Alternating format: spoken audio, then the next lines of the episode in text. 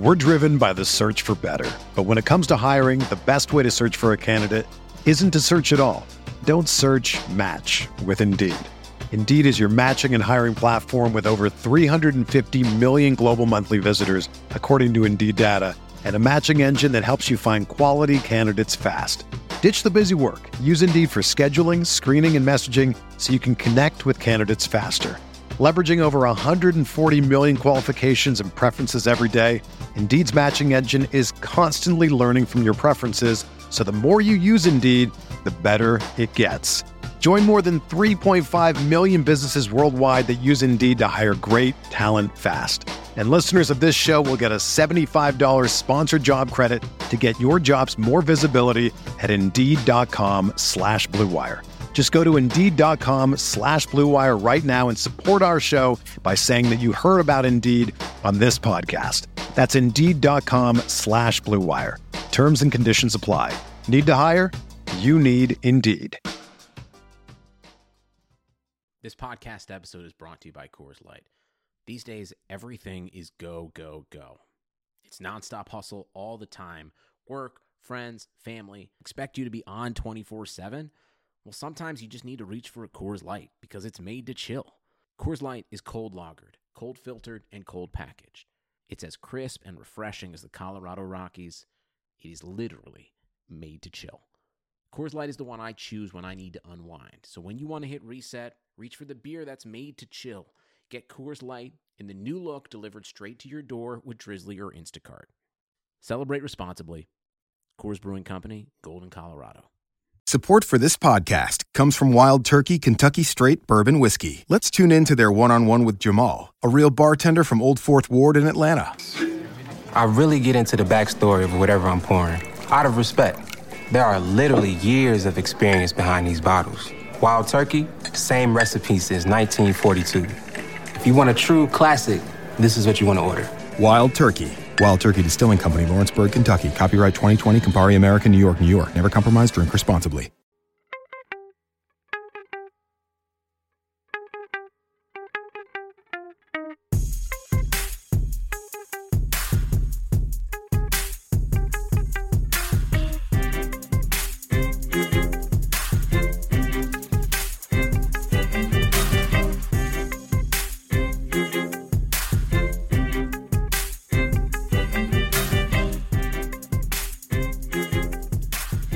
Hey, everybody, welcome to the RotoWire Fantasy Football DFS podcast for week three. I am Scott Jenstad, joined today again by Derek Van Riper. If you could please rate or review the podcast, we'd greatly appreciate that. If you enjoy listening to us each week, if you win some money from our picks or uh, or otherwise, uh, you want to leave us a good review, we'd greatly appreciate that. Leave us some good stars. Uh, that would be uh, fantastic. See, means a lot for the podcast. Uh, Derek, we're headed into uh, week three. It's been a, it's been a wild couple weeks in the NFL. A lot of passing touchdowns, a lot of receiving touchdowns, a lot of points. Uh, how you feeling so far in the NFL after two weeks? Uh, pretty good. You know, I, I, like getting a few weeks in because we get a good sense of what's real and, and what's not. There's still a couple mystery teams. You know, Arizona, are they actually this bad? You know, Washington, yes. one good performance against Arizona, one pretty bad performance at home last week against the Colts. Uh, so trouble spots like those teams, but at least now we're getting a better sense of usage patterns within offenses, and I think we can kind of build upon that in these next few games and, and leverage that to get some early advantages on players whose prices simply haven't caught up yet. Yeah, I think kind of the early season so far is just the, the crazy number of passing touchdowns, and then the, the running backs uh, catching passes. Three of the last, three of the top six guys last week uh, with targets were running backs, between Chris Thompson and Christian McCaffrey. And then the crazy Saquon Barkley game where I think he had 16 targets. Uh, it's wild how many teams just kind of going pass, pass, pass, and using those running backs out of the backfield. Yeah, I mean the the only team that's not doing that is so far is Arizona and, and, the Chiefs too. They haven't thrown that much to Kareem Hunt yet, but the usage of David Johnson just it, it's like more confusing than the usage of Julio Jones last year in the red zone by Steve Sarkisian. Yeah, it, has been uh, has been very odd. So before we hit uh, before we hit game by game as we go through as we usually do, kind of um, just talk about the slate overall. Uh, we have a couple of really high overrunners. We have we have a couple outliers on the high side and the low side this week. On the high side, We have everybody's favorite offense, Kansas City Chiefs, hosting my 49ers. Over under that game right now is 56 and a half, a huge number on that game. And then we have the uh, the Saints headed to uh, Atlanta, playing in the Dome there. Over under there is 53. So we got two games over 50 this week. Uh, are you feeling as good about those two games as everybody else is? Yeah, definitely. I mean, those are just on the main slate alone. If you're playing anything that includes Sunday night, you get a 52 from Patriots Lions. Uh, so that puts the Patriots as the second highest scoring team of the week. And then the Monday night game should be a shootout too. I mean, Fitzmagic yeah. uh, against ben, Big Ben and the Steelers. Like there, there's a ton of offensive potential in that game. Part of me is a little bit like relieved that all four of those games aren't all jammed into the main slate. I'm kind of glad they're spread out a little bit from an enjoyment standpoint. It'll it'll make watching the Sunday night matchup a lot better than it was in week two and uh, even the Seahawks Bears game, I, I, was flipping back oh, and forth watching a lot of baseball on Monday night. I couldn't, I couldn't take it. So I think we're in for much better primetime games uh, once we get past tonight's Browns Jets game. Of course, I mean that that could be pretty even, but I think it's going to be a lot like the Monday game we just watched between the Bears and the Seahawks. You got a you got a pick for everybody in that Browns Jets game, real quick. I think the Browns are going to get the win. Eh, they're long too. overdue. The Jets are okay, not great. Uh, the short week certainly favors the home team, and I just think with with Cleveland, you know, they've they've been close twice. This is going to be their week. Yeah, I tend to think so too. On the flip side of the the, the high scoring fun games, we have a couple of uh, games on the main slate under 40 points in the over under. We've got Tennessee and Jacksonville. Tennessee, we still know who's going to be the quarterback there, whether it's going to be Marcus Mariota or uh, Blaine Gabbert. Uh, either way, you got to think the Jacksonville defense is going to uh, have their way there. Over under there's 39 and a half. And then even less so, you mentioned uh, you mentioned the Cardinals. Uh, they they are home against the Bears. Bears have been shown a lot of defense. Arizona has shown no offense. They have one touchdown all year and six total points.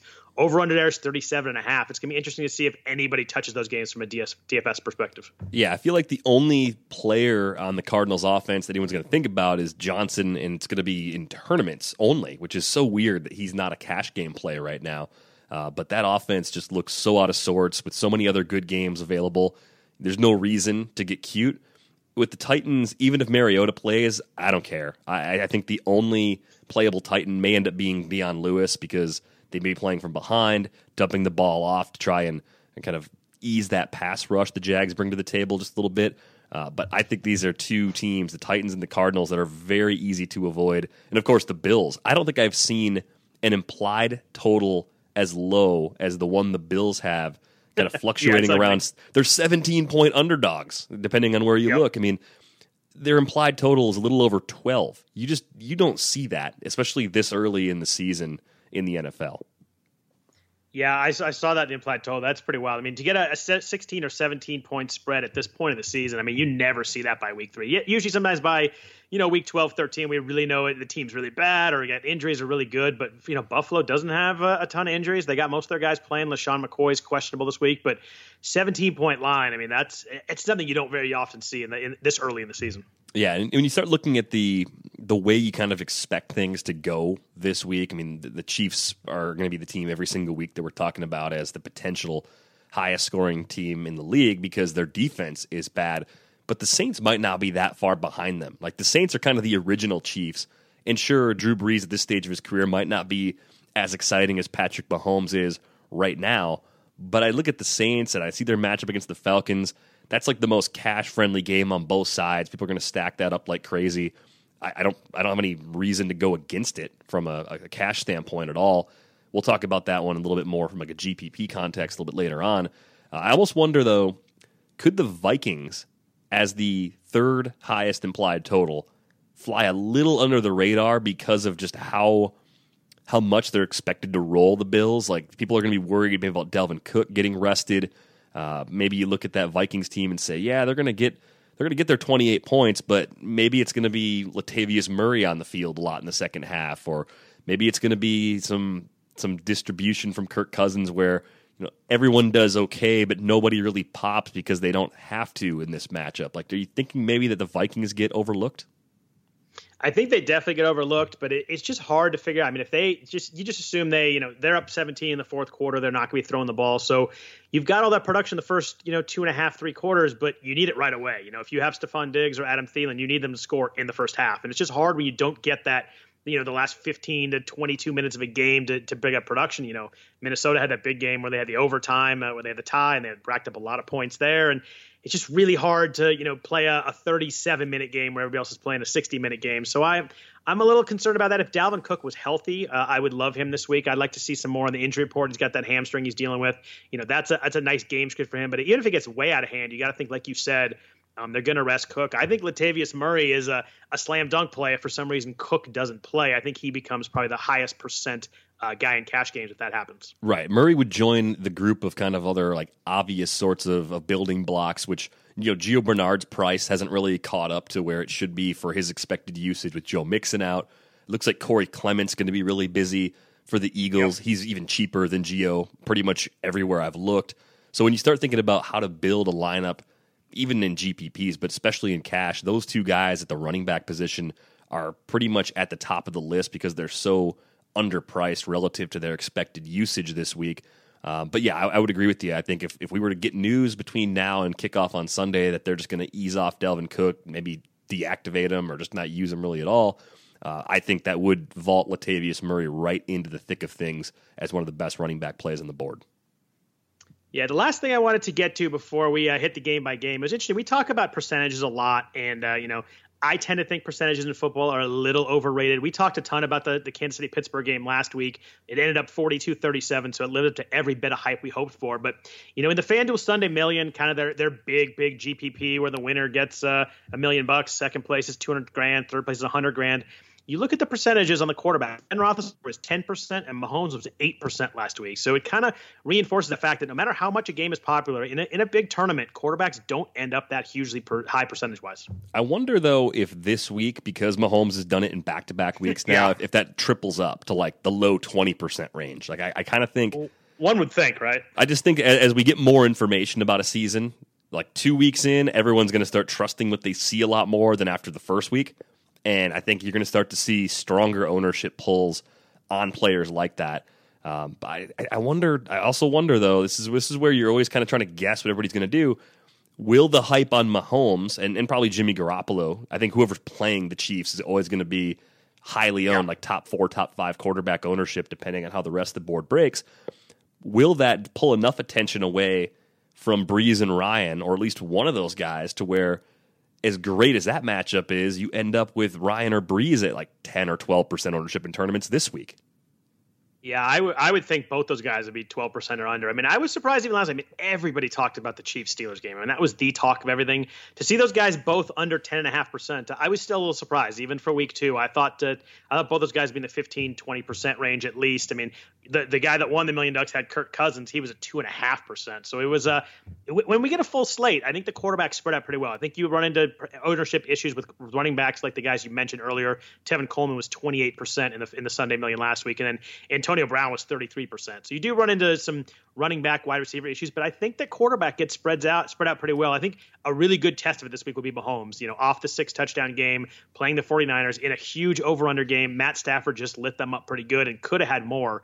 I think this will be a really good test. I think it, it, to see what his percentage will be really interesting this week. Yeah, between Cousins and Stafford, the Niners I have a, allowed a 104 passer rating through the first two games, uh, just under eight yards per attempt. You know, six passing TDs and a pick. Uh, that, that's that's really a good spot to pick on. Actually, I think I had that a little backwards. It's a 99 pass rating, five TDs and a pick. Just looking at Mahomes' matchup, so San Francisco is going to be one of those teams that defensively, I'm still not quite sure how bad they are, but it doesn't matter with the Chiefs. You know, matching up with them this week. Like even if San Francisco's a league average defense, we're not going to know it after this week. And on top of those numbers, Stafford missed like four or five guys wide open down the field last week that were just horrible overthrows. It could have been big chunk plays. Uh, if you go back and watch that tape at all, he missed a lot of big plays. He left a lot of stuff on the field. The Niners D could have really gotten scalded in that game. So the the question then I think is you know as we get to that game in a little while, is there a specific matchup that you think the Chiefs will exploit against that defense? Is there one particular weakness that the Chiefs are going to totally light them up on, whether it's a good Sammy Watkins week or a good Kelce week. It seems like it's a great week for Tyreek Hill pretty much every week. Or does the running game become uh, a little bit more productive? You know, are they going to be holding enough of a lead in the second half where Kareem Hunt gets a ton of work? I still think they're going to start throwing to him more. Maybe not this week, but eventually they're going to have to. They got a few tougher matchups coming up. Uh, I know they get Denver twice in the span of like five weeks. So as they start seeing some teams with better pass rushes, I think that might also lead to an uptick in usage of Kareem Hunt as a pass catcher. Yeah, I tend to I tend to agree with you there. But uh, let's jump into the games. We'll uh, we'll hit uh, Kansas City, San Francisco in depth in here in a bit. Uh, first game I wanted to go uh, go on is uh, Indianapolis headed to Philly. We have the return of Carson Wentz. Eagles are favored by six and a half. Overrunner's pretty good in this game, 47 and a half. And as we go through, I think it'll be interesting to try and find maybe that third game that uh, could be an interesting stack. We've got New Orleans, Atlanta, Kansas City, San Francisco. Everybody's going to be playing those guys. There are going to be a lot of plays from those, but I think it'd be interesting to see if we can find maybe a third game to find kind of a sneaky stack from. This is the first one, over under 47 and a half. Indianapolis. So you look at them. I, I, think you just stay away from the running backs. It's kind of a three-headed mess right now with with Mack and Hines and Jordan Wilkins. Uh, do you like anything in the Indy passing game this week against the Eagles? You know, Luck might get a little bit overlooked. the The numbers so far are, pretty good, but not great. I think the price is nice and low. He's down at fifty six hundred on DraftKings, which is very affordable.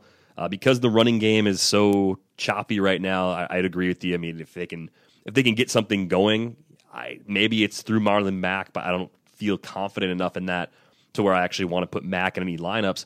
If I'm going to do anything in this passing game again, it's probably going to be T.Y. Hilton. I don't worry as much about his matchups against opposing corners again because he's he's a fast guy that can if you miss the jam on him, he can just burn you over the top and make it all happen on one play.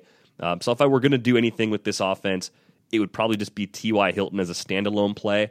But I could see that case for Andrew Luck as a GPP option. If you're setting 10 lineups, having one Andrew Luck lineup might not be a bad idea for tournaments because I think he'll be very low owned. And if that Colts defense is just atrocious, he may end up with a game script where he gets to throw it 40 or 45 times.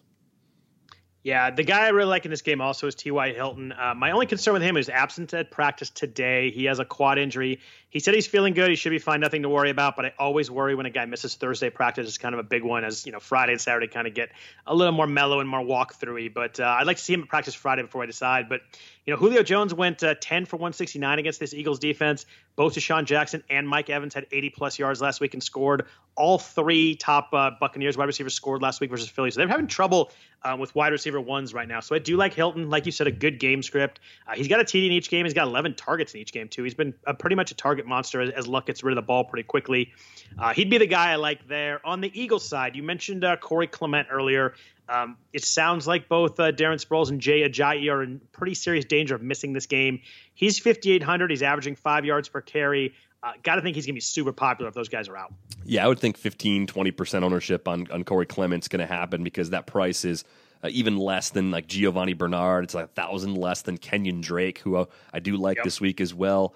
Um, so I, I, I have no I have no strong inclination to fade Clement because it's both Ajayi and Sproles out. If Sproles were out there, you know, that'd be his passing down work, I think, in general, and, and, Clement would just be the lead ball carrier. But he has the chance to fill both roles this week, and it's a bad enough defense in Indy where I, I really do like to set up for Corey Clement this week, so I do want to have some exposure.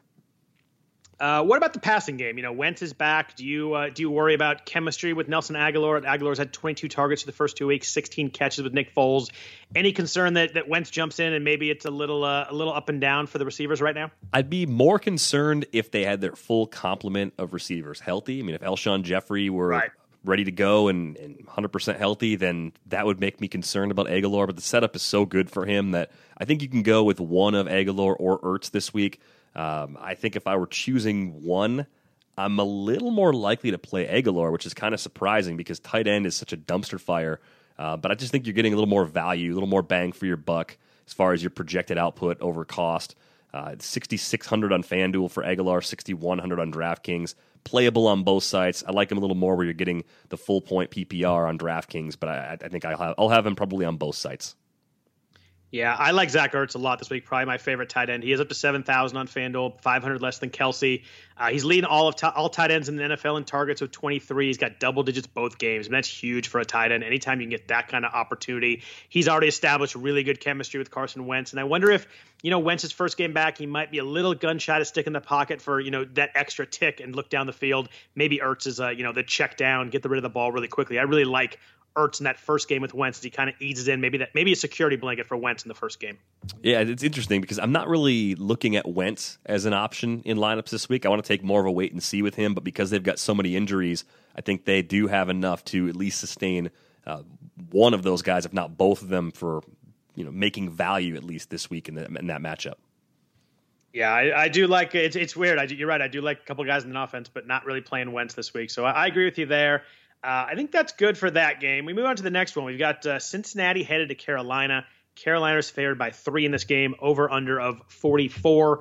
On the Cincy side, um, we were kind of talking about the overall slate. We talked about Gio Bernard. Joe Mixon is out. Uh, Bernard 6,400 on FanDuel.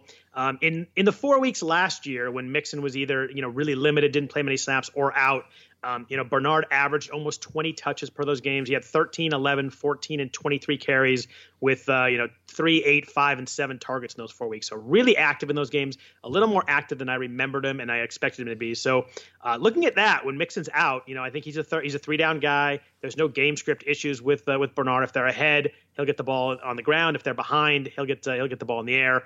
Um, you know, Tevin Coleman was 16 for 107 on the Carolina defense last week. Uh, it seems like kind of all things go for Gio Bernard if you think he's going to be kind of that workhorse guy this week at 6,400. Yeah, I think you're looking at probably 70 to 80 yards on the ground, probably 40 to 50 as a pass catcher, depending on how the game script goes, and a decent chance for, for him to score. Uh, I have no sense of whether or not the Bengals trust the rookie Mark Walton as a, a short yardage back or a possible goal line vulture.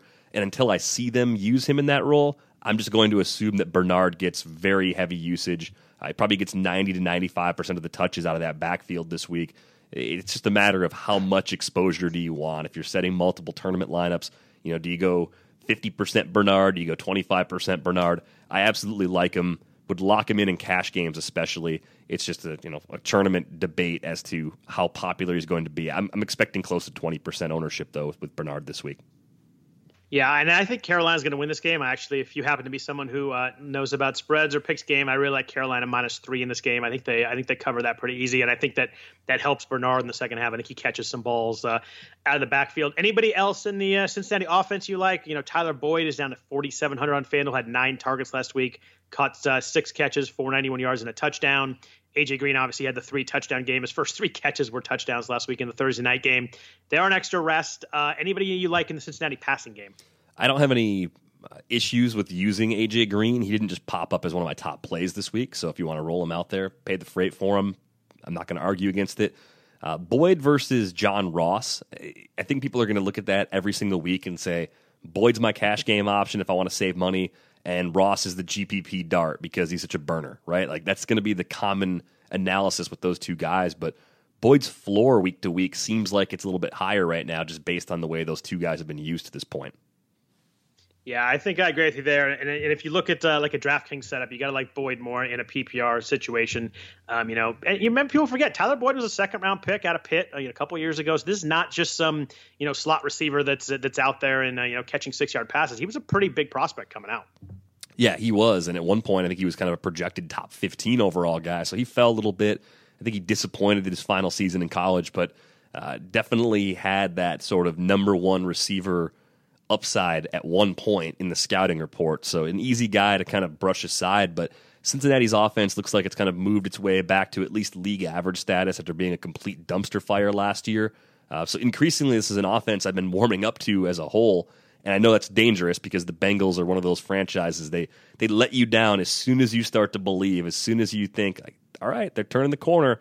They're going to be reliable every single week. They're actually going to be a playoff team this year. Whatever you start to believe in, they crushed those dreams so quickly.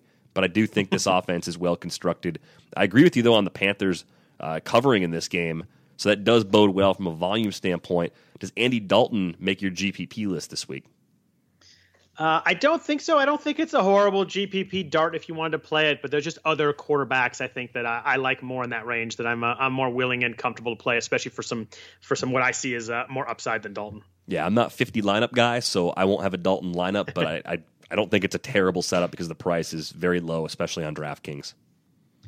What about uh, the Carolina side? Cam Newton had a big statistical, I can speak, uh, game last week 335 yards, three touchdowns. Uh, he made some bad mistakes in that game. He kind of got lucky. The, the uh, Falcons dropped a couple interceptions. There was a couple plays that could have uh, could have gone against him he was uh, you know checking down a lot to Christian McCaffrey. He had uh, I think McCaffrey had 14 catches. He had 24 targets through the first two weeks. Uh, what are you doing with the Carolina offense? I find it hard to kind of figure out what to do with here. You know, DJ Moore had the 50 yard touchdown. Devin Funchess had nine targets with Greg Olsen out. Uh, is there anybody in particular attacking on the Panthers offense? Because I kind of see it as a uh, spread the ball around group right now, aside from CMAC. Yeah, I mean CMAC just seems like really safe in cash games. Probably going to cost you know eighty five hundred this time next week, so you're getting a little bit of right. discount on DraftKings at seventy eight hundred, and on FanDuel he's still pretty affordable there as well. So um, I'm looking at Cam and I'm kind of wondering, okay, if everybody's going to be chasing Mahomes and Garoppolo if you're playing the bigger slate, you know Brady, Stafford, and then of course in the main slate the the Ryan Brees matchups, is Cam actually going to be a little bit overlooked on FanDuel? He's 8,300, so I think his ownership rate is going to be low over there, which makes him more appealing. Always kind of a high risk, high reward, optimal tournament sort of quarterback to consider when you're going to play him. On DraftKings, he's so cheap at 6,000 that I think he's going to be quite a bit more popular. So I almost wonder if I fade him on DraftKings and actually play him in tournaments on FanDuel if I'm kind of getting the best of both worlds since I'm driving the ownership rate down, uh, having to pay up a little more for him on FanDuel this week. Yeah, I think that makes sense. I don't think he'll be super high percent on, on either, but definitely higher on DraftKings where it's uh, that much cheaper. Uh, what about Ian Thomas? Uh, FanDuel, he's four thousand bucks. He played 64 snaps last week. Uh, he he did he only had a couple catches. I think he had one catch, but he actually dropped a touchdown. It was about a 25 yard pass that hit him right in the chest, and it just dropped. It was a perfect pass from Newton. If you're gonna punt tight end, you know a guy who played 64 snaps, a guy who's starting. Any interest in Thomas at four grand?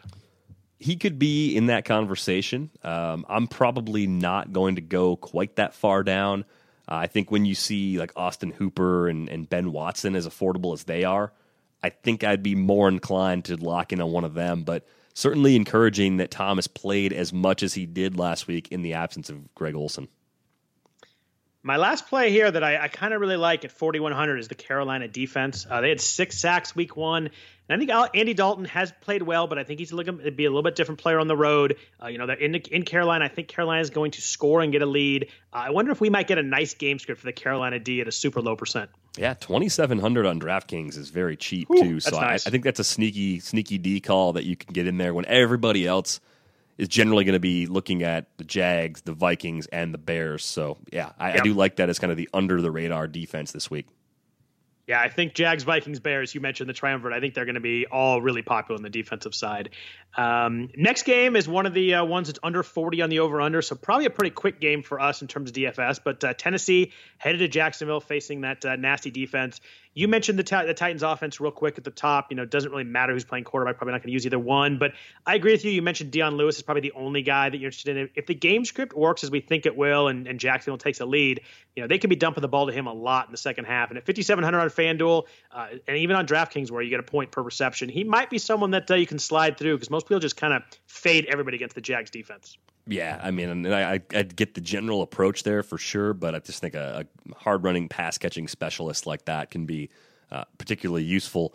I think the problem in this game too is even on the Jacksonville side, you got Leonard Fournette still limited in practice.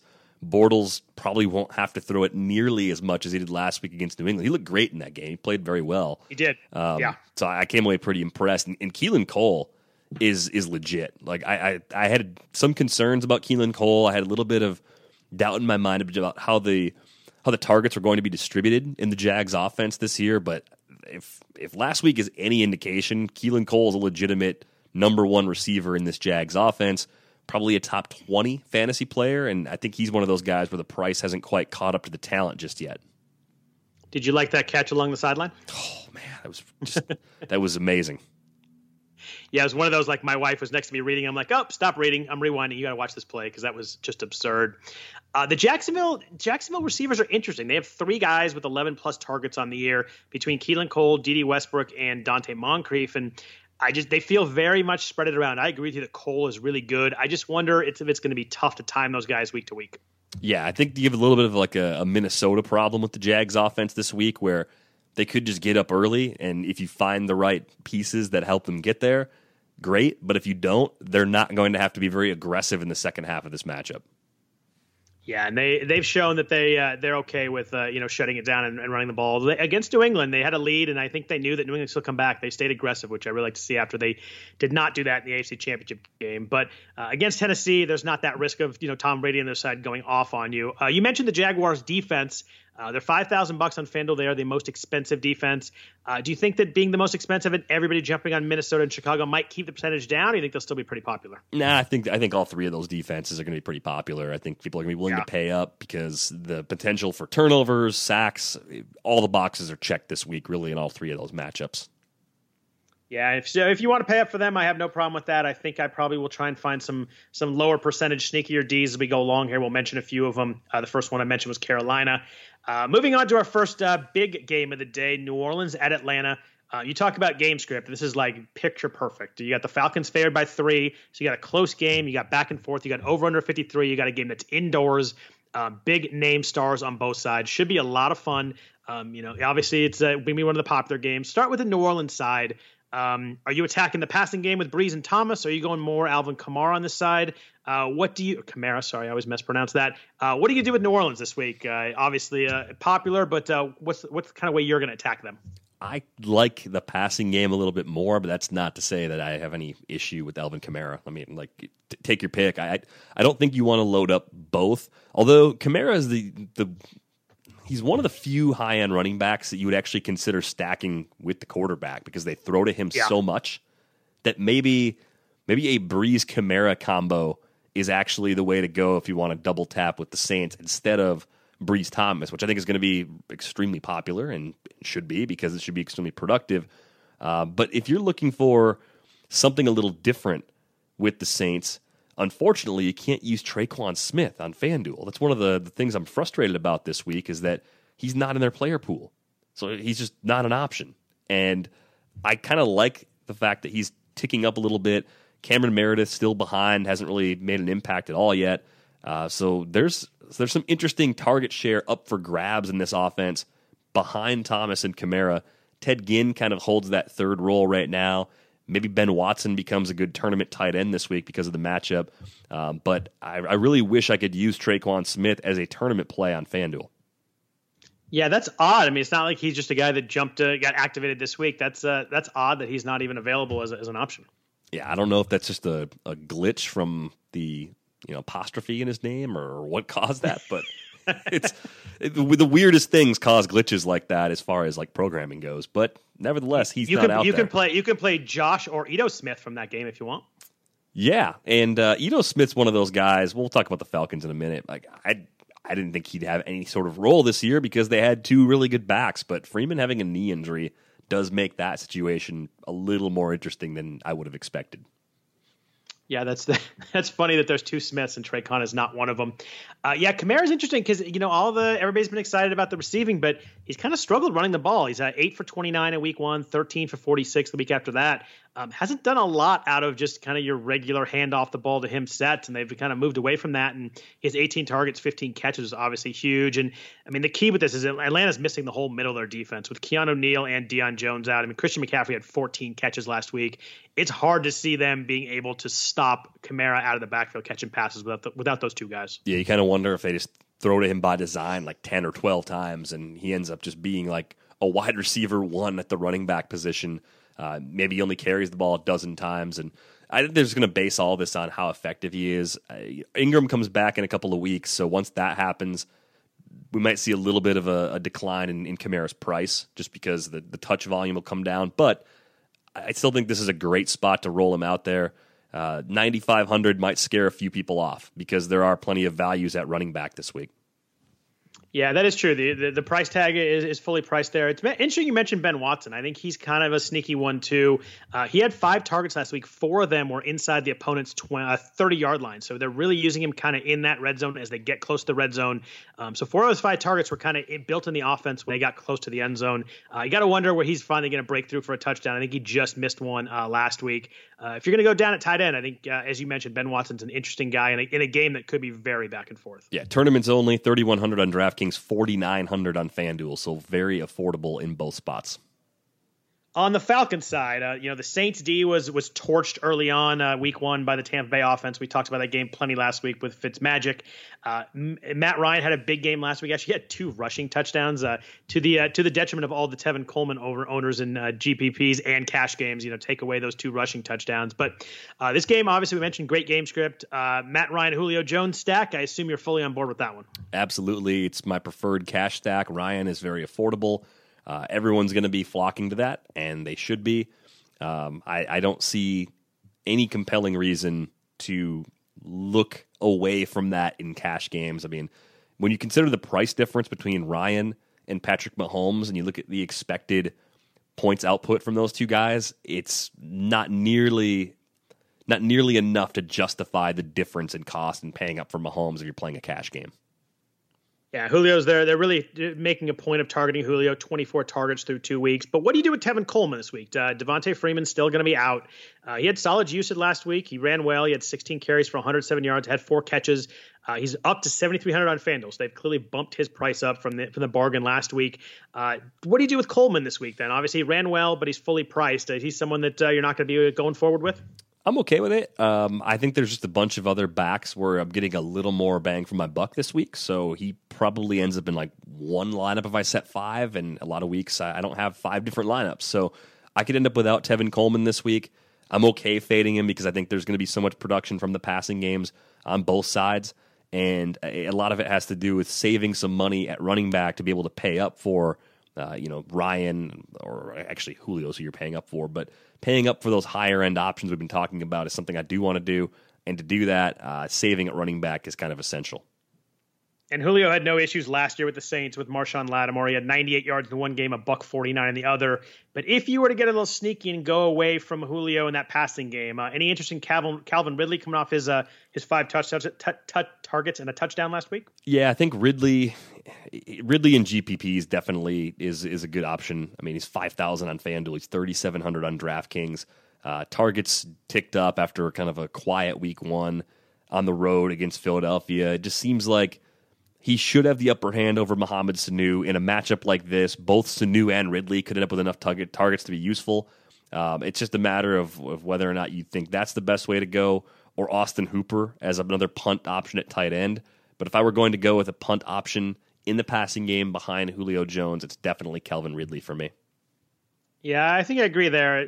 Hooper does have nine targets for the first two weeks, two weeks, so he's been very active. But I think that Ridley has uh, more upside, especially in a tournament. I think if you're going away, uh, going kind of cheaper in this offense, I think Ridley is the way to go. Uh, anybody else on this game that you want to talk about? This one, uh, this one should be a fun one. I'm looking forward to the fireworks there. Yeah, it's a, it's gonna be a fun one. I want to see how much Ito Smith gets used, but I don't think I'm rolling him out there this week, even though he's affordable. So next game is uh, Denver at the Ravens. Uh, Baltimore's favored by five and a half. Over unders 43 and a half. Baltimore off the long week. They lost to Cincinnati on Thursday night. Uh, Denver uh, with a close win over the Raiders on Sunday. Uh, Denver's tough on on offense with the running backs. Uh, you know, Phillip Lindsay looked really good last week. Had 28 snaps. Royce Freeman only had 16. Are you uh, on board that maybe Lindsay's a kind of uh, tipping the scales of that battle right now, and is someone that could be potentially playable this week? I've had to open my mind to it, and I just didn't even think it was possible two weeks ago. And I'm looking right. at it from a, a, daily perspective. It's an easy situation to kind of leave away, like just leave alone for another week and say, well, yeah, you're getting pretty good value in, in both cases. If I were going to play one of Lindsay or Freeman this week, I'd actually play Freeman in a GPP. I mean, I just think you're getting – a little bit of a discount. Everyone's hyped up about Lindsay right now. He's a burner. He runs really well. I mean, you get him out in open field, and you've got a problem. Like he's he's going to make some big plays. Uh, but there's a reason they drafted Royce Freeman where they did, and I just I have a hard time believing that he's going to fall into the small side of a timeshare. I think it's going to be more even, if not something that favors Freeman this week. Uh, the Ravens are one of those teams. I'm trying to figure out just how good that defense is. They have been tough against the run so far. I think they've allowed like 3.8 yards per carry in these first two games. Uh, have not allowed a rushing touchdown yet either. So it could be tough sledding for the Denver backs. But if I'm playing one, it's Royce Freeman for tournaments. On the on the pass side, last week Demaryius Thomas was one of my uh, bigger letdowns last week. Uh, hurt me in a couple lineups. He was five catches for 18 yards. Had a couple of really bad drops late in the game that could have been you know huge in that result, and ended up winning, but could have cost them. Still had 11 targets though. You know that's that's important for DFS. You want guys that are involved. Emmanuel Sanders is really good still, four catches for 96 yards, but he only had four targets. Uh, if you had to uh, go for one of the pass catchers here, you know Baltimore's fared by five and a half could be a good second half game script for the Broncos. Uh, which one would you lean towards? It's weird because I, I was on Thomas with you last week and it just didn't work out. I like both players, but I think I'm more likely to just get the discount uh, on DraftKings at least with Demaryius Thomas. I think 5200 is a bargain for him. Uh, I think Ooh, the Ravens cheap. could be really tough at home, especially. And you're right, it could be a lot like the matchup they just had against the Raiders, where Case Keenum has to go to the air a lot in the second half. So both are fine plays, but if I'm only taking the shot on one, Demaryius Thomas gets the edge because of that extra discount. Yeah, the one note I do have there is that uh, you know uh, Tyler Boyd had a big day out of the slot last week against Baltimore, and Sanders should be lined up there, so that might be a little bit of an edge to Sanders. But uh, I do like the 11 targets on Thomas. I like the discount and price also, so I think I agree with you there. I think I go back to Demaryius one more time and see if he can actually catch the ball this time. Yeah, I, hopefully he can. He, he's had some legit drop problems though. Like it's yes it's becoming more of a concern than it was two or three years ago. On the on the Ravens side, interesting that uh, I got a couple of uh, wide receivers I want to talk about, but neither one is their number one. Michael Crabtree, uh, John Brown has had a great start to the season. He had uh, ten targets in week two, very involved, uh, four catches for 92 yards and a touchdown. Uh, the Broncos, you know, we talk about how good their defense is, but you know they gave up 116 yards to Amari Cooper last week on 10 catches. Uh, and then Willie Snead, $5,400 on FanDuel. He had eight targets last week after six week one. So 14 targets for a guy who, you know, we didn't really expect to be a huge part of their offense when this season started. It was, you know, Crabtree and Brown and, you know, some Hayden Hurst, although he got hurt. Uh, I think I like Snead more in PPR with the targets, but uh, are you going back to John Brown this week?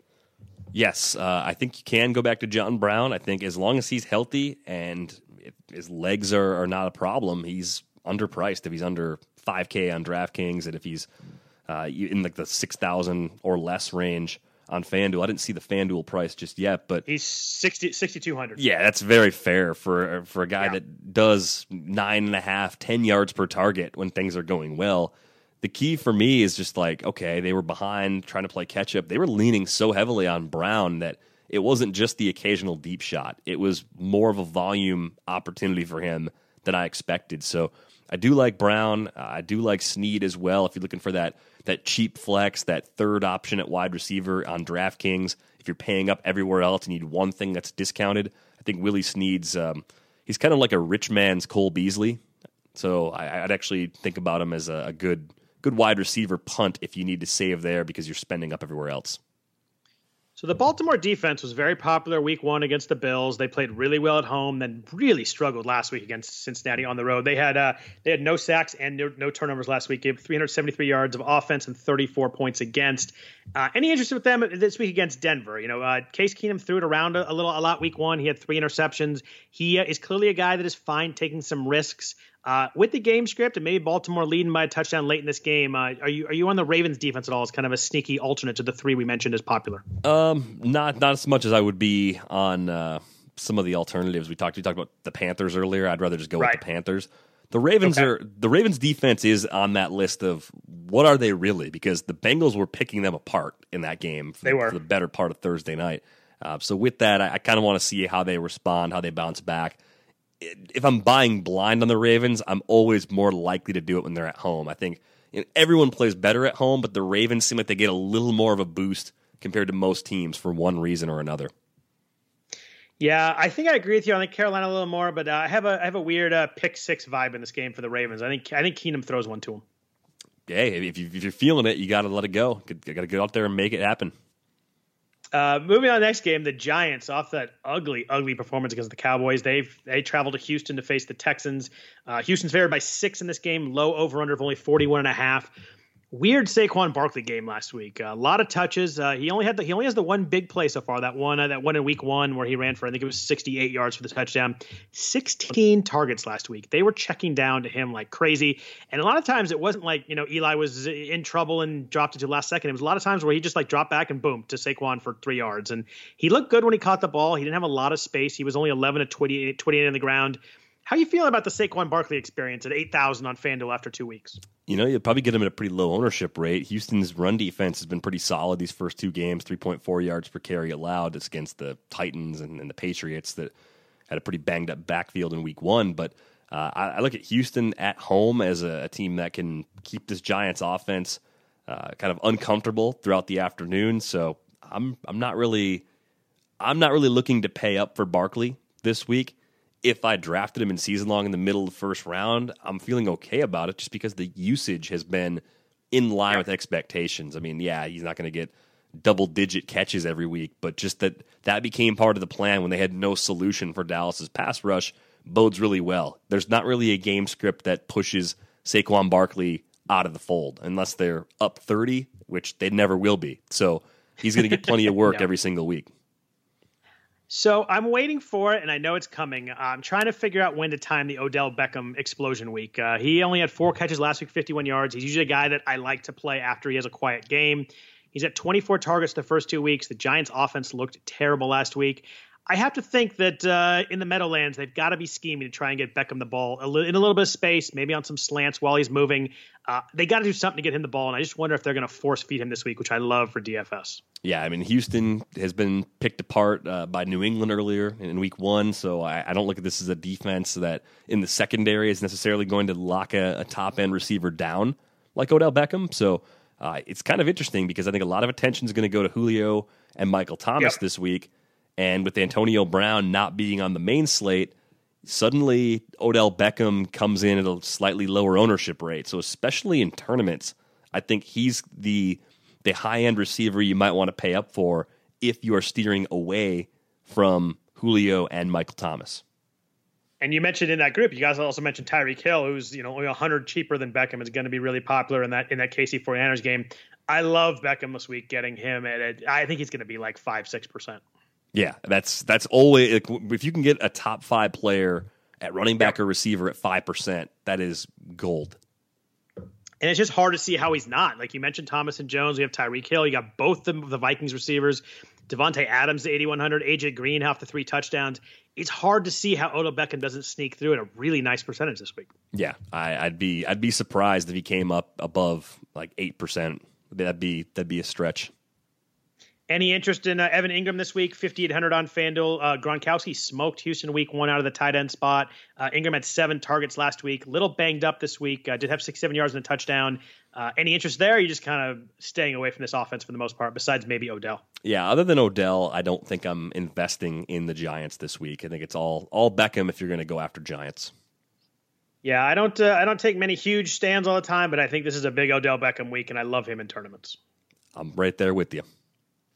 Uh, the Houston offense, uh, Deshaun Watson uh, finally uh, had a good game after the kind of rusty week one. But I tell you what, this Houston offensive line is concerning me. He's getting a ton of pressure. He's having to get rid of the ball. And I don't know if all that's the pressure or him a little bit worried about his knee. The Giants only have one sack through the first two weeks. So maybe this is not a week that I have to be worried about the offensive line. But going forward, I'm a little worried with Watson with the, with the struggles I had protecting him. Yeah, I think the schedule throughout the season is one that could be pretty favorable for Houston you know, other than seeing Jacksonville twice, there's just not a whole lot you look at down the road and say, oh, that's a major trouble spot for them.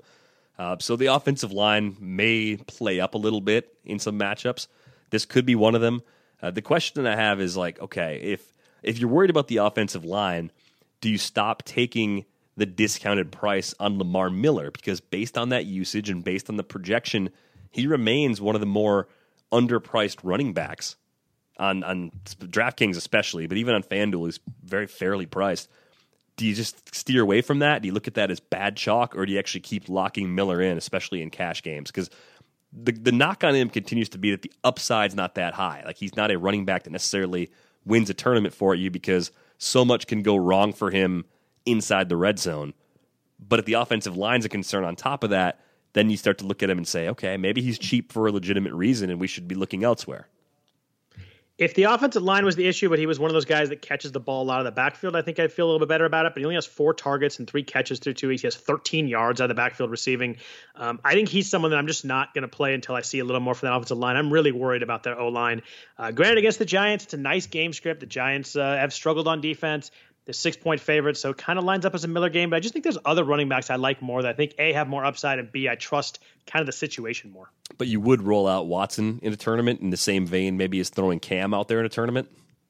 I would. I think that uh, I think he's got a lot of upside. I think that uh, he's got two good receivers. The Will Fuller stuff is crazy. He's 7,200 on FanDuel, but he's played five games now with Sean Watson. In those five games, 21 catches, 392 yards, and eight touchdowns. That is bonkers. Yeah, the t- touchdown rate that we're seeing from Fuller with uh, with Watson is just uh, it's it's unrivaled. You just don't you don't ever really see guys sustain that over over any sort of long run. But I think Will Fuller is a more dynamic player than people are giving him credit for, and I think this ridiculously high touchdown efficiency is almost making people fade him for a silly sure. reason when. Well, they're fading him at the expense of overlooking his actual talent, and that with DeAndre Right. Hopkins on the opposite side of the field, Will Fuller will always see more favorable coverages in Yep. Houston than he would see if he were the number one receiver elsewhere, which he has the talent to actually be. And when you think Will Fuller, you think like, oh, he must have had a 70 yard touchdown, but he had nine targets last week. He had eight catches for 113 yards and a touchdown. I just uh, he just messes with Watson really well. He's 7,200 on FanDuel. He's fully priced now. I mean, that's uh, he, he's definitely moved up in the world. Uh, do you are you interested in stacking either one of these receivers with Watson if you're kind of go tournament uh, you know off the radar? It's so hard to not stack Hopkins with Yep, Watson, but the discount on Fuller makes it really appealing. Do you dare? Do you dare use them both? Do you, do you kind of like aim for the four TD game from Watson and hope that he gets like two each to to to uh, Hopkins and Fuller? I mean, it's crazy aggressive, but it's really difficult to choose between the two. It is, and I just I just don't know with a six point favorite they're going to be throwing enough to really get that. They're going to have to really rack that up in the first three quarters. So I don't think I would this week, but I think that's an interesting idea. If they get game, a game where you know they're three to four point underdog with a little higher over under, a little more uh, dynamic offense on the other side to kind of turn it into a shootout, I do like that. But I think in this game, I'm just a little bit worried the Giants don't do a ton, so uh, I, I don't think I could fully go with that. Yeah, you got the Colts coming up next week, so maybe Ooh, that's kind of a nice one. Four Yeah. is the time where you actually go with the whole uh, whole trifecta with the Houston offense. Next game up, we have the we have the Raiders making a long cross country trip with an early morning game headed to Miami. Uh, Miami's favored by three, 43 and a half point over under. Uh, you might think I'm crazy, but at 6,900, I actually really kind of like Amari Cooper this week, and I'm going to hate myself uh, next week for saying it, aren't I? No, I mean I already locked him in. Like I, I set my pentathlon lineup, my initial right. lineup, and Cooper was in it. So uh, we're we're on the same wavelength at least as far as just using him at that discounted price. I mean he should be I don't know seven to eight hundred dollars more expensive probably just just from a cash game purpose. So I, I think the way he's priced down right now makes him pretty appealing. Uh, Gruden seems to want to make him the focal point of the passing game as he should, just based on the way the the depth chart there has been assembled. Uh, so I do like Amari Cooper this week. Do you worry about the Raiders showing up and just completely falling on their face, though? You, mentioned the long trip, the early start. We know teams from the West Coast going east can be particularly vulnerable with those early 1 p.m. Eastern kickoffs. How bad do you think it will get for the Raiders this week? I wish I could figure this team out. I mean, they looked so bad week one. They actually looked pretty decent in uh, in week two against Denver. They lost the game late, but you know, Derek Carr was 28 of 31, like a the most passes ever for a 90 percent uh, completion percentage. But he's a different guy on the road. I think he threw so many bad passes that first week. Uh, but uh, you know, Cooper had 10 targets. I, I feel like they were forcing him the ball. You know, he had the all the stuff came out after after week one, and Gruden was like he was open all the time. I don't know why Carr didn't throw it to him, and he gets the ten targets. So I think they're gonna you know kind of move, they moved him around really well in this offense. So I really liked uh, what I saw there. Uh, they gave up on Miami gave up 92 yards to Quincy Enunwa last week, so it's not like they're stopping any kind of receivers.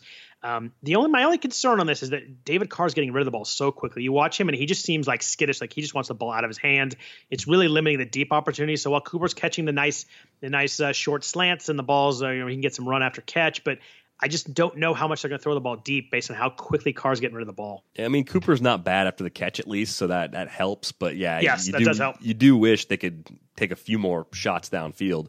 Uh, but Cooper, I think, is the only Raider I'd consider playing. And on the Miami side, it's like Kenyon Drake and nothing else. I know he's still sharing with Gore, but Gore didn't look quite as efficient in week two as he was in week one. Not a huge surprise there. The carry split's probably 60 40 favoring Drake. You know, he's he's not going to get moved out of the game plan. If they, if they were to fall behind, like they're going to use Drake exclusively and dump the ball off a lot. The state of their passing game with receivers being banged up and unproductive, I think it bodes really well for Kenyon Drake at a very affordable price. He's 6800 on FanDuel, 5600 on DraftKings. Actually like him quite a bit on both sites this week. Yeah, the Raiders have allowed 5.8 yards per carry so far in the season. So that's really an issue. I mean, Frank Gore is, I guess, the only problem. He is getting a lot of work, but I think that, you know, Drake is clearly the talent edge and the youth edge right now. And I think that 6,800 is a really good price. And my concern with Drake going into the season was just that he did a lot of that damage from like the second half on. He wasn't really getting on the field much to begin the season. Uh, I thought maybe as a feature back this year, he'll wear down over the course of the year. We'll see if it plays out that way, but week three, sharing carries with Gore so far, he should be very fresh and very effective. Yeah, I mean, he only played 36 snaps last week. I don't like to see that from uh, for a running back, but obviously the talent's there. Uh, I think this game script's going to work out pretty well. I think Miami's going to win this game. Uh, so I think that works in the second half. It's funny you mentioned the uh, pentathlon. We did a, that's a you know five uh, five event challenge that we're in. Uh, how jealous are you of my Le'Veon Bell, Jerick McKinnon start in the best ballpark? Uh, I'm pretty jealous. I mean, I, I kind of replicated that with, uh, well, I've got Le'Veon Bell and Joe Mixon in the uh, RotoWire Online Championship. Uh, that team's not Oh, doing well, gosh. as you can. I know, I can can't guess. imagine. Um, Oh, and, and just ugly. just getting free agents, getting anything good off the wire in those leagues is so hard. I, I didn't throw half my fab at Phillip Lindsay after week one, so that was obviously a mistake in hindsight, or looking like a mistake in hindsight.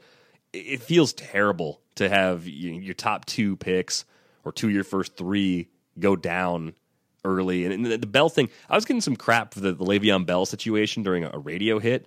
Someone said, "Well." what what help are fantasy analysts if they didn't see the Le'Veon Bell holdout coming? And I'm like, no one saw it coming. Like it wasn't No. it wasn't like Adam Schefter was out there saying, "Hey, just so you guys know, Le'Veon Bell might be serious this time." Nobody thought he was actually going to hold out. Everybody expected him to follow the same pattern as last year. So I don't think we're I don't think we were uh, missing the boat uh, any more than anybody else as a community by not expecting him to sit out uh, into the season. No, and there are even reports that like a couple weeks before he was going to come in on Tuesday of the first week. I mean, it was it was pretty certain that he was coming in. I think it would, if anything, it was leaning way way more that way than anything else. Yeah, there was there was some like maybe misdirection from his camp about his plans, if nothing else. Yeah, they, uh, there's a lot of misdirection from his camp at the moment. Well, it- it's I don't I don't know. I, I think he's I think he's going to go with a ten week thing where he he just waits, comes back for the absolute minimum amount of time to accrue a full year of service to become a free agent. That seems like the plan he's following right now. It certainly looks that way. He's probably going to join a lot of two and eight fantasy rosters at that point too. Yeah, exactly. It's going to be pretty brutal for the bulk of the people that held held on to him that long. My uh, my one last note in the Miami Oakland game. Again, a, another defense to consider if you want to save some money, if you want to get away from those uh, popular three that we've been discussing. The Miami defense on FanDuel is only 3,700, super cheap. They forced five turnovers already in the season. They had three sacks week one. Uh, Derek Carr was good last week. We mentioned that, but he was horrible on the road week one. Uh, he threw a lot of passes that uh, had no. Actually, they were home week one. Sorry, they were against the Rams. Uh, he had a, a bunch of really poor passes though. Um, I was not impressed with Carr week one. I was impressed week two, but I think the Dolphins defense, if you want to get sneaky and low percentage and save some money, 3,700 is a really nice off the radar play there. And they have been good against the run their first two games too. So you kind of take that away and, and make the Raiders convert a lot of third and longs. That could certainly uh, set up you know more pass rushing opportunities and and possibly some turnovers. So before we move on to uh, the game with uh, your Packers, a real quick note from one of our sponsors, uh, Fanball. Let's talk about the new daily fantasy site Fanball for a second. The number one issue I hear from people who try DFS is almost impossible to win for the casual player. There's just too many sharks out there with 150 lineups, and you basically have no shot if you want to play a lineup or two for fun. That's where Fanball comes in. If the name rings a bell, yes, it's the same folks behind the season-long site from back in the day. Paul Charchian, who ha- also happens to be the president of the Fantasy Sports Trade Association, has brought back the Fanball name, but this time as a DFS site. He's looking to level the playing field by enforcing low entry limits. In fact, I'm looking at the lobby right now. The most lineups anyone can have in a contest is actually 10. There's a huge that is a huge difference maker to not have to face somebody with 150 lineups. Plus, they also have snake drafts, which are super fun. I'm told auctions are coming very soon as well. Head over to fanball.com/rotowire, sign up and make a deposit of at least ten dollars, and we'll give you a free six month membership to RotoWire. So, Derek, your Packers uh, headed to Washington to play the Redskins. Um, I might be crazy, but uh, Aaron Rodgers is expensive, but I kind of really like him as a pivot off all the popular guys this week. Well, it's kind of like we were saying before with uh, Odell Beckham. When you can get an elite player at low ownership, it becomes really interesting. Uh, FanDuel, he's 8,800, so I think everybody's going to just walk away from Rodgers Yes, at that price. You know, DraftKings 7,100 gives you a little more to play with, uh, relatively speaking. So I, I could see him being slightly higher owned there, but still pretty much ignored. Washington, as I said before, it's a total mystery box team for me. Like I just can't quite figure out what they are. Uh, the running game's been kind of a mess for the Packers. They do get Aaron Jones back. How much they're going to use him, we really don't know. Uh, with Rodgers being a little bit hobbled, he, he looked more mobile than I expected. They used the shotgun a ton, and you know he ran for at least one first down in that game where I didn't even expect him to take off in that situation, but he did. Uh, you wonder if pass protection is even more important than it ordinarily would be because he's slightly compromised. So maybe that keeps Jamaal Williams on the field uh, a little more than some people expect. So I'm probably staying away from the running backs. Uh, Rodgers for a tournament dart, if you want to call him that. It's not really a dart. It's kind of an expensive dart. It's more of like a javelin or something. But uh, Rodgers makes sense. You could pair him with Davante Adams, and you're probably getting them both at a crazy low ownership rate. In a in a tournament like the Big FanDuel Sunday Million, what do you think Rodgers is about? Three percent at eighty eight hundred. Yeah, three to five. I mean, five would be even pretty surprising because again, like that price, eighty eight hundred, that's going to steer a lot Yeah. of people away. I mean, he had, he was thirty of forty two for two eighty one against the Minnesota defenses. I think we can assume is you know among the elite defenses. That's damn impressive. Yeah, and I'm still kind of daydreaming about the the throw to Geronimo Allison that he he made uh, in, in week one. You know, on, on one leg too. Like just the stuff this guy can do is is amazing, uh, and and not really worrying about the running game for a few weeks is kind of the luxury they have. They can kind of put it all on on Rodgers' arm for a week, and I think he can pick apart that Washington defense. You're a Packers fan, so I'll defer to you here. Any interest in any of that uh, running back situation, or just with with Williams and, and Aaron Jones and everybody they got there that you just kind of stay away from now until we figure it out? it's a stay away for me. Uh, if you said you got to play one, I'm taking Williams for one more week. I'm not going to jump on the Aaron Jones trade train right away. Uh, I just think McCarthy's the kind of guy that holds grudges, keeps guys in the doghouse longer than he should. Uh, he'll go to Jones when he needs him, and you know that could be the first quarter, that could be two weeks from now, and I think that's the that's the most frustrating thing about Mike McCarthy and, and running backs is just I, I think he's caught up in this idea that that Aaron Jones still needs to learn a few more facets of the game when everybody who watched him last year kind of agrees that he's easily their most explosive option out of the backfield. The guy that I actually thought looked really good last week, and someone that I'm not a fan of, I was avoiding in season long. I didn't like him in Seattle uh, last year. The way he looked was Jimmy Graham. I thought he looked really good on Sunday. Eight targets, six catches for 95 yards. Really started to mesh well with Rodgers in that game. Those 95 yards are more than any uh, game he had last year. Uh, he did have all the uh, he did a nice touchdown string last year, but they were always kind of in the red zone, goal line opportunities, short passes. I thought Jimmy Graham looked more explosive yesterday or th- on Sunday than he did at any point last season. Yeah, he had a touchdown taken off the board because of a penalty too. So I mean that that game could have been uh, even better last week. Uh, prices are very reasonable. You mentioned Zach Ertz is a guy that you liked uh, quite a bit earlier. I like getting Graham because he's discounted compared to Ertz on both sites. He's sixty two hundred on FanDuel compared to Ertz at seven flat, uh, and then over on DraftKings he's forty nine hundred compared to uh, Ertz sitting up a little higher at sixty eight hundred, quite a bit higher. So. I like the low price on Graham. I wonder if that's going to just make the ownership rate go a little bit nuts. So he might be a, a safer cash game play, and then a guy that in tournaments you're just limiting the exposure to. Maybe not avoiding him completely, but you're not going to just universally use him across all your lineups. Yeah, with Rodgers at 8,800, I think that with uh, Adams at 8,100, it's hard to get them both in. I think if I'm going to go Rodgers in a tournament, I might go with the Rodgers Graham stack and pay up uh, elsewhere, um, save some money on Adams to Graham and kind of attack it that way. Yeah, you could do that and then spin Beckham in maybe in, instead of Adams and save up uh, elsewhere. That could work. That uh, that uh, is kind of the uh, the bare bones of my uh, one of my tournament lineups right there. All right, we won't reveal anything else about it. well, I got to I got to finish it before I figure that out. But uh, I really like those uh, as starting with those three because I think you're going to get Rodgers and Beckham at crazy percentages for how for the for the level of talent. Yeah, and again, you could you can thank the other games on this slate, which if Yes, if you're playing like the Sunday night and Monday games in your slate, it's going to be even even better as far as lower ownership rate goes on Rodgers, since I think a lot of people are going to be interested uh, in Pats Lions and, and Steelers Bucks as well. So on the Redskins side, uh, like you said, kind of a tough team to figure out. I think I thought Alex Smith looked really bad last week, just checking down over and over. But within that, uh, Chris Thompson kind of looks like the best guy in this offense right now. 21 targets through the first two weeks. He had 13 catches last week. Um, you know, they could be playing from behind. I think the Packers win this game. They're only a three point favorite, but I think the Packers are going to score. I think we'll see a little bit of a healthier Rodgers than we saw last week. Um, Alex Smith loves the check down. As a 49ers fan, I watched it for a lot of years. Uh, any interest in Chris Thompson? 6,500 on FanDuel, uh, a little bit cheaper on DraftKings. You get a full point per reception there. Uh, are you jumping in on Chris Thompson all this week? I'm not. I'm going to stay away. I mean, I'm just comparing him to like a Dion Lewis who gets a tougher matchup against Jacksonville. 4,500 on DraftKings, 5,700 on FanDuel. If I'm going to go yeah. with one of those guys who I'm leaning on for their pass catching role, I'm going to go ahead and get Lewis cheaper in a tougher matchup uh, and, and know that I might be getting him for 8, 10, 12 carries on top of that, which Thompson, you know, probably isn't getting anywhere near that. Yeah, and you mentioned this week you've got uh, you've got the Corey Clement, you've got the uh, Giovani Bernard. It's gonna be it's gonna be hard to find a way that, that you're gonna like Chris Thompson more than those guys, just just strictly from a volume perspective. Absolutely, yeah. Clement's setup is so good with both those other running backs likely out. Anybody else in the Redskins you want to discuss, or we will go on to the next one?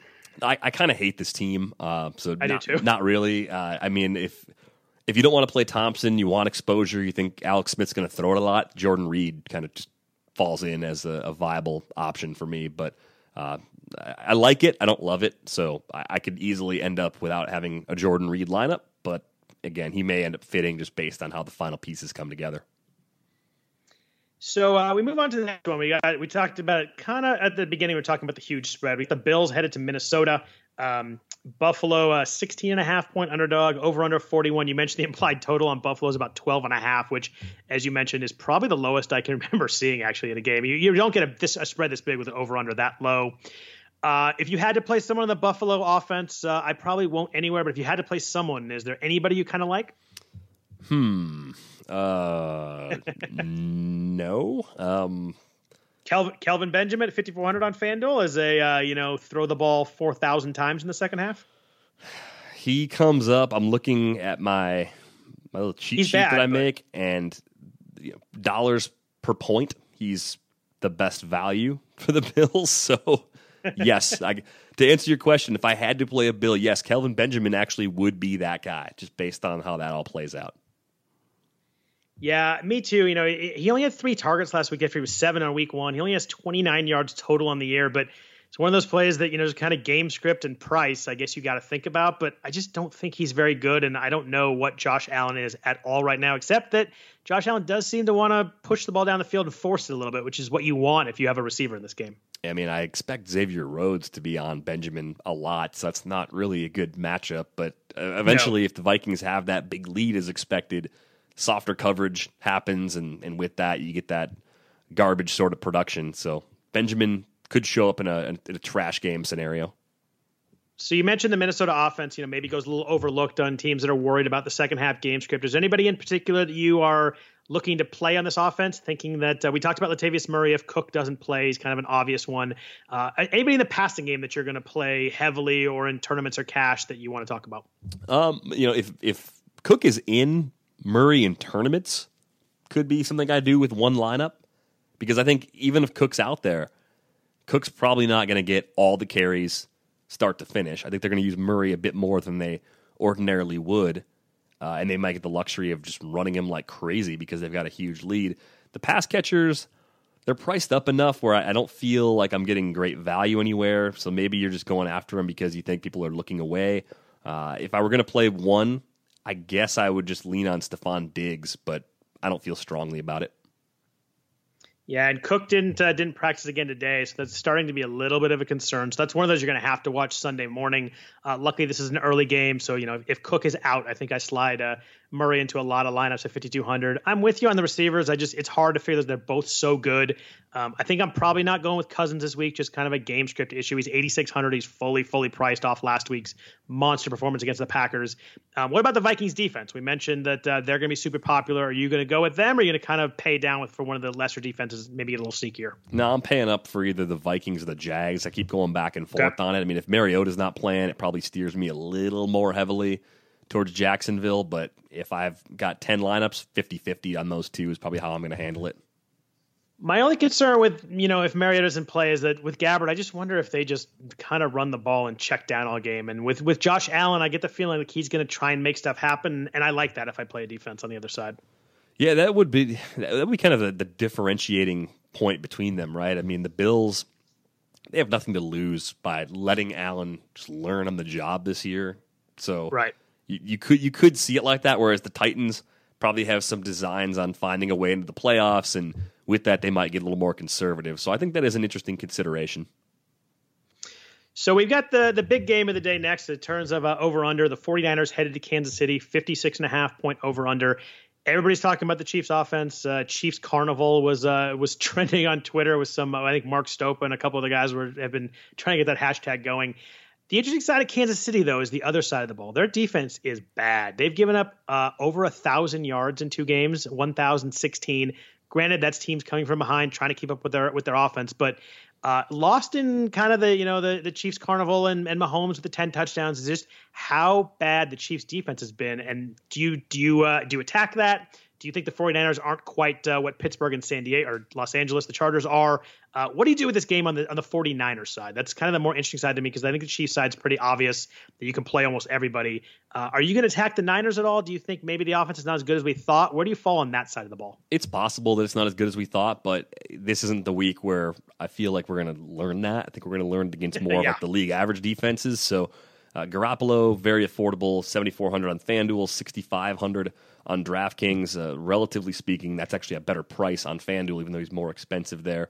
Uh, I, I, like this setup for him a lot. I think the the big question I have is like, what do you do with Garoppolo if you're going to stack him? Like in, in most cases, you are going to stack at least one piece of that offense with your quarterback. Do you go with Matt Breida and and just kind of fade the wide receiver situation? Do you trust Marquise Goodwin if he plays to play his usual complement of snaps? Uh, I tried it with Kittle last week, and they didn't go off quite the way I expected against the Lions. Do you go back to a well like that? Do you go with Garcon as the, the possession sort of guy? Like, what would your play be with Garoppolo? Because I do want to use him, but I'm really torn on which piece of that offense to pair with him.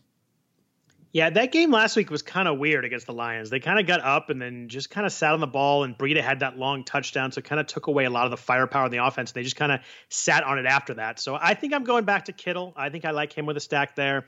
Uh, he is explosive. I think they're going to uh, they're going to feed him. He only had two targets, or he only had two receptions last week.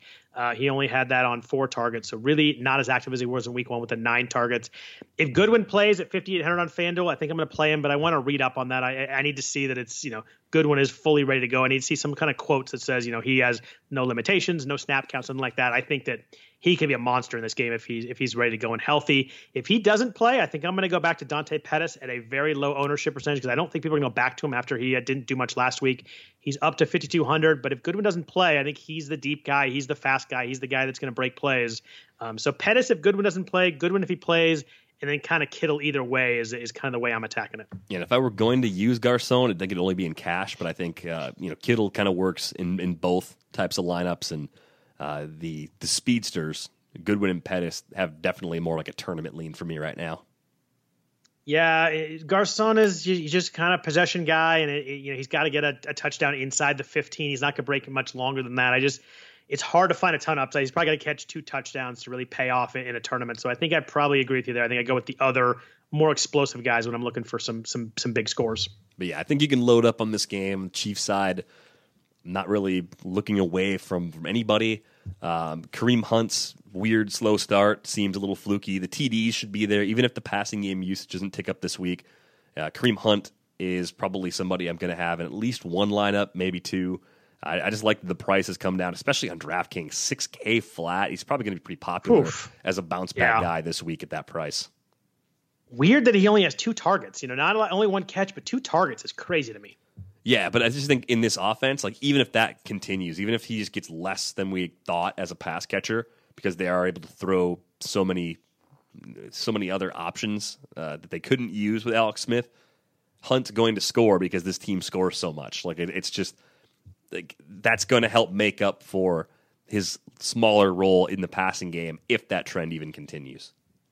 I agree, and they were on the road both games. So if they get home and they build a leading games, he's going to start to get those carries in the in the third and fourth quarter. I keep trying to find a way to go away from Patrick Mahomes. He's expensive on FanDuel. He's 8,900, 10 passing touchdowns through two weeks. Just crazy. I mean, that the game last week, I mean, they were just throwing the ball all over the field. He had multiple plays where he had like three guys open. I watched a couple breakdowns of that offense, and when they spread guys out and they move Tyreek Hill in motion, I mean, they just they're just creating so many opportunities and easy passes from Mahomes. Granted, he has a gun, he's making good passes, but you know, easy guys that are open. Kelce was open all day it's just hard. I mean, the 49ers did, uh, secondary did not look good like his last week against Stafford. Like I said, 347 yards and three touchdowns, but Stafford missed a lot of yards too. So if you do go with Mahomes, uh, who's your preference to stack with him this week? Is it Hill? Is it Sammy Watkins off the big game last week? Is it Kelce again? Do you have any kind of lean on who you want to play with him? I'm probably going Watkins in tournaments because that price is so much lower. 6200 on FanDuel, 5100 on DraftKings. That really opens up a lot of interesting possibilities. And with Mahomes' price being up so much, you need to kind of counterbalance that to have enough left to fill everything else out with high end guys that you actually really like. Any concern that Watkins might see a lot of Richard Sherman on one side? Mm, nah, not really. Sherman has looked good. They only they, the Lions only threw at him once last week, but I think you're right. I think Andy Reid's good enough that I think they'll move guys around. So I don't think Sherman will shadow anybody. Uh, you know, they'll move Tyreek Hill, so we won't be able to guard him. Uh, I think they'll uh, I think they'll they'll plan away from that pretty well. And uh, you know, he had 12 targets through two weeks, uh, six catches for 100 yards last week. Uh, they're clearly using him well. It's just it's hard to figure out who to stack with Mahomes. I think if I do it, it's it's probably Travis Kelce again. Although I like Zach Ertz in that spot, so I might go away from that. But hard not to go Tyreek Hill. I mean, you could just go so many ways in this offense. They they're they're so fun. Yeah, and if you're just worried about paying up for Mahomes, I think on DraftKings especially, Kareem Hunt gets you that exposure to the Chiefs offense very affordably. Yep. And with a few other similarly priced cheap running backs, it's going to be chalky, but it might not be as overwhelmingly chalky as it would be otherwise. And I think you know the ten passing touchdowns, zero rushing touchdowns are going to have to change a little bit. And I just wonder. You, you mentioned Hunt's percentage. I, I, just wonder how much it'll be with so many people playing Mahomes. Yeah, I mean, I, I think that's where it, things open up quite a bit. Is all the attention is on the passing game right now. So next up, we have the Battle of LA, which is an interesting game because it's uh, one of those over unders kind of sneaking towards 50. It's 48 and a half. The Chargers at the Rams. Uh, there will probably be no Chargers fans there. There's no Chargers fans at home games, so I can't imagine they travel uh, across the city. Rams are favored by seven. Um, on the Charger side, nice game script for uh, passing in terms of the over under and the spread, but the Rams off uh, Rams defense is actually obviously really really good. Um, are you touching the Chargers offense here? Do you see any kind of upside with the over under with how good the Chargers offense is against this Rams D? I'm a little worried about the Chargers not being able to keep pace, and I think if if you believe that they will score enough to keep the Rams offense with the foot on the gas, then the Rams are a lot like the Vikings in that they're kind of just overlooked and the game could be closer, so you get better balance that way. But I'm looking at this and I'm saying, all right, I think I'm pretty content to just go ahead and, and roll like Cooper Kupp out there, especially on DraftKings. His price is still really low, but even on FanDuel, 6,300 is not bad, 4,900 on DraftKings. Uh, his target volume, I think, is pretty steady week to week. Uh, I know they've got plenty of options with Cooks and Woods there as well, uh, but I'm just kind of taking that value, getting light exposure to the Rams. I have no problem paying up for Todd Gurley. It doesn't seem like the was it cramps that caused him to leave early last week. Like there's nothing to really yeah, worry about. Yeah, nothing to worry about going into this matchup. Um, it's just a question of how much can the Chargers move the ball against the Rams defense, and I'm erring on the side of being cautious in that regard. So I might have lighter Rams exposure than I should based on that offense projecting to be a top five scoring team this week. I kind of have a sneaky uh, Robert Woods vibe this week. Down at 5,100 on DraftKings. He started the year at 6,200. He was 5,900 last week, down to 5,100. He actually leads the Rams in targets. He has 18 targets over the first uh, the first two weeks. Uh, he's one ahead of Brandin Cooks and I think a couple ahead of Kupp. Uh, I think this might be his week. He hasn't scored yet. He's been getting the targets, a ton of usage. Uh, I don't think he'll be high percentage at all. I think people will go towards Cooks or Kupp more. Uh, I like Woods at 5,100. I think he's going to be a, a, tournament play for me, especially on DraftKings at, that, at low price. He's a little bit higher on, on FanDuel 6,700, but I really, really like Woods in DraftKings this week. Yeah, it's interesting how close the price is on Kupp. I mean, Kupp, I think, does make a little more sense in cash. So if you want to pivot off Kupp, yes, then, I agree. Yeah, Woods, as Scott says, is a good call. Yeah, I think I like uh, Kupp more in cash, Woods more in tournaments. I think the uh, I think the big play is coming with Woods, and I think it's coming this week. I'm with you. Uh, lastly, on the Chargers, any Melvin Gordon interest? You know, he's priced way up on FanDuel, 8,400. Probably going to, you know, lose percentage again to kind of the sexier names around him, but uh, could be a nice game script for his targets. He has 20 targets through two weeks. Uh, they could be trailing in this game. Uh, three touchdowns last week. Uh, how do you feel about Gordon this week? I think he's tournaments only for DraftKings. 8,400 on FanDuel is a little bit too steep. If I'm paying up there, I want uh, something that I, I, just like all around, not that I just like kind of in one facet. I think the Rams can be a, a suffocating sort of defense. So uh, tournaments only for Gordon, 7,400 on DraftKings is where I would do it. But even there, I'm lukewarm on it. Yeah, I think anybody that's that expensive against the Rams defense is probably just someone that I'm not going to try and force into my lineup. I'd be more likely in a tournament if I'm going to do something different and spend up more than 7K on a running back. I'm probably going David Johnson against the Bears instead. Uh, you know, the Rams haven't allowed a wide receiver to catch uh, have over 30 yards yet through two weeks. Yeah, the, Wade has just crazy talent on that side of the ball again, and we saw what he could do with it in Denver for during his time with the Broncos. I think he's got the same kind of thing going right now with the Rams. Yeah, I love Keenan Allen, but uh, you know, as far as expensive receivers go, there's just others I'd rather play that aren't facing the Rams D. Yeah, don't don't don't get cute. No bye weeks yet. Plenty of players in the pool.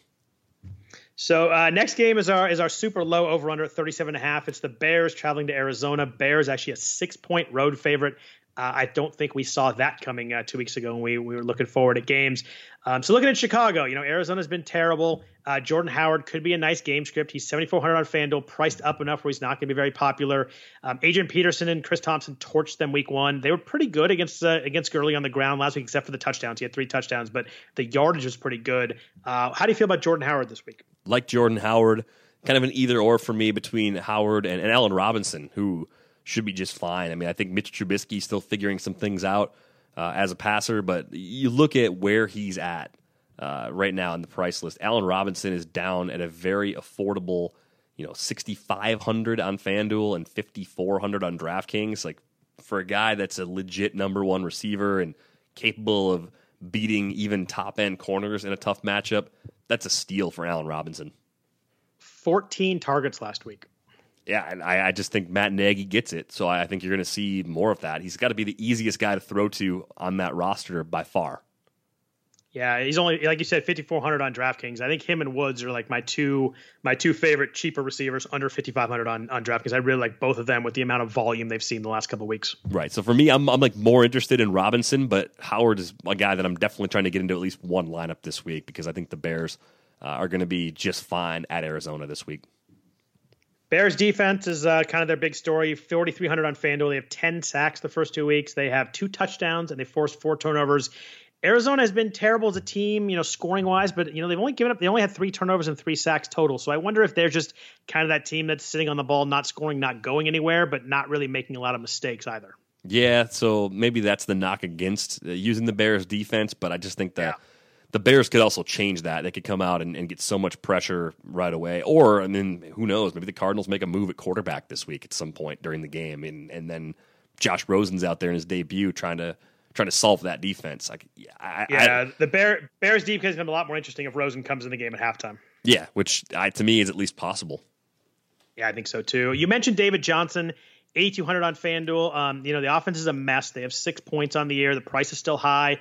He will not be popular. You, I don't see a lot of the general public playing him after the, the first two weeks. Uh, they've said they're going to use him more in the passing game this week. I don't know why they didn't uh, last week. He had he had nine targets week one, only two in week two.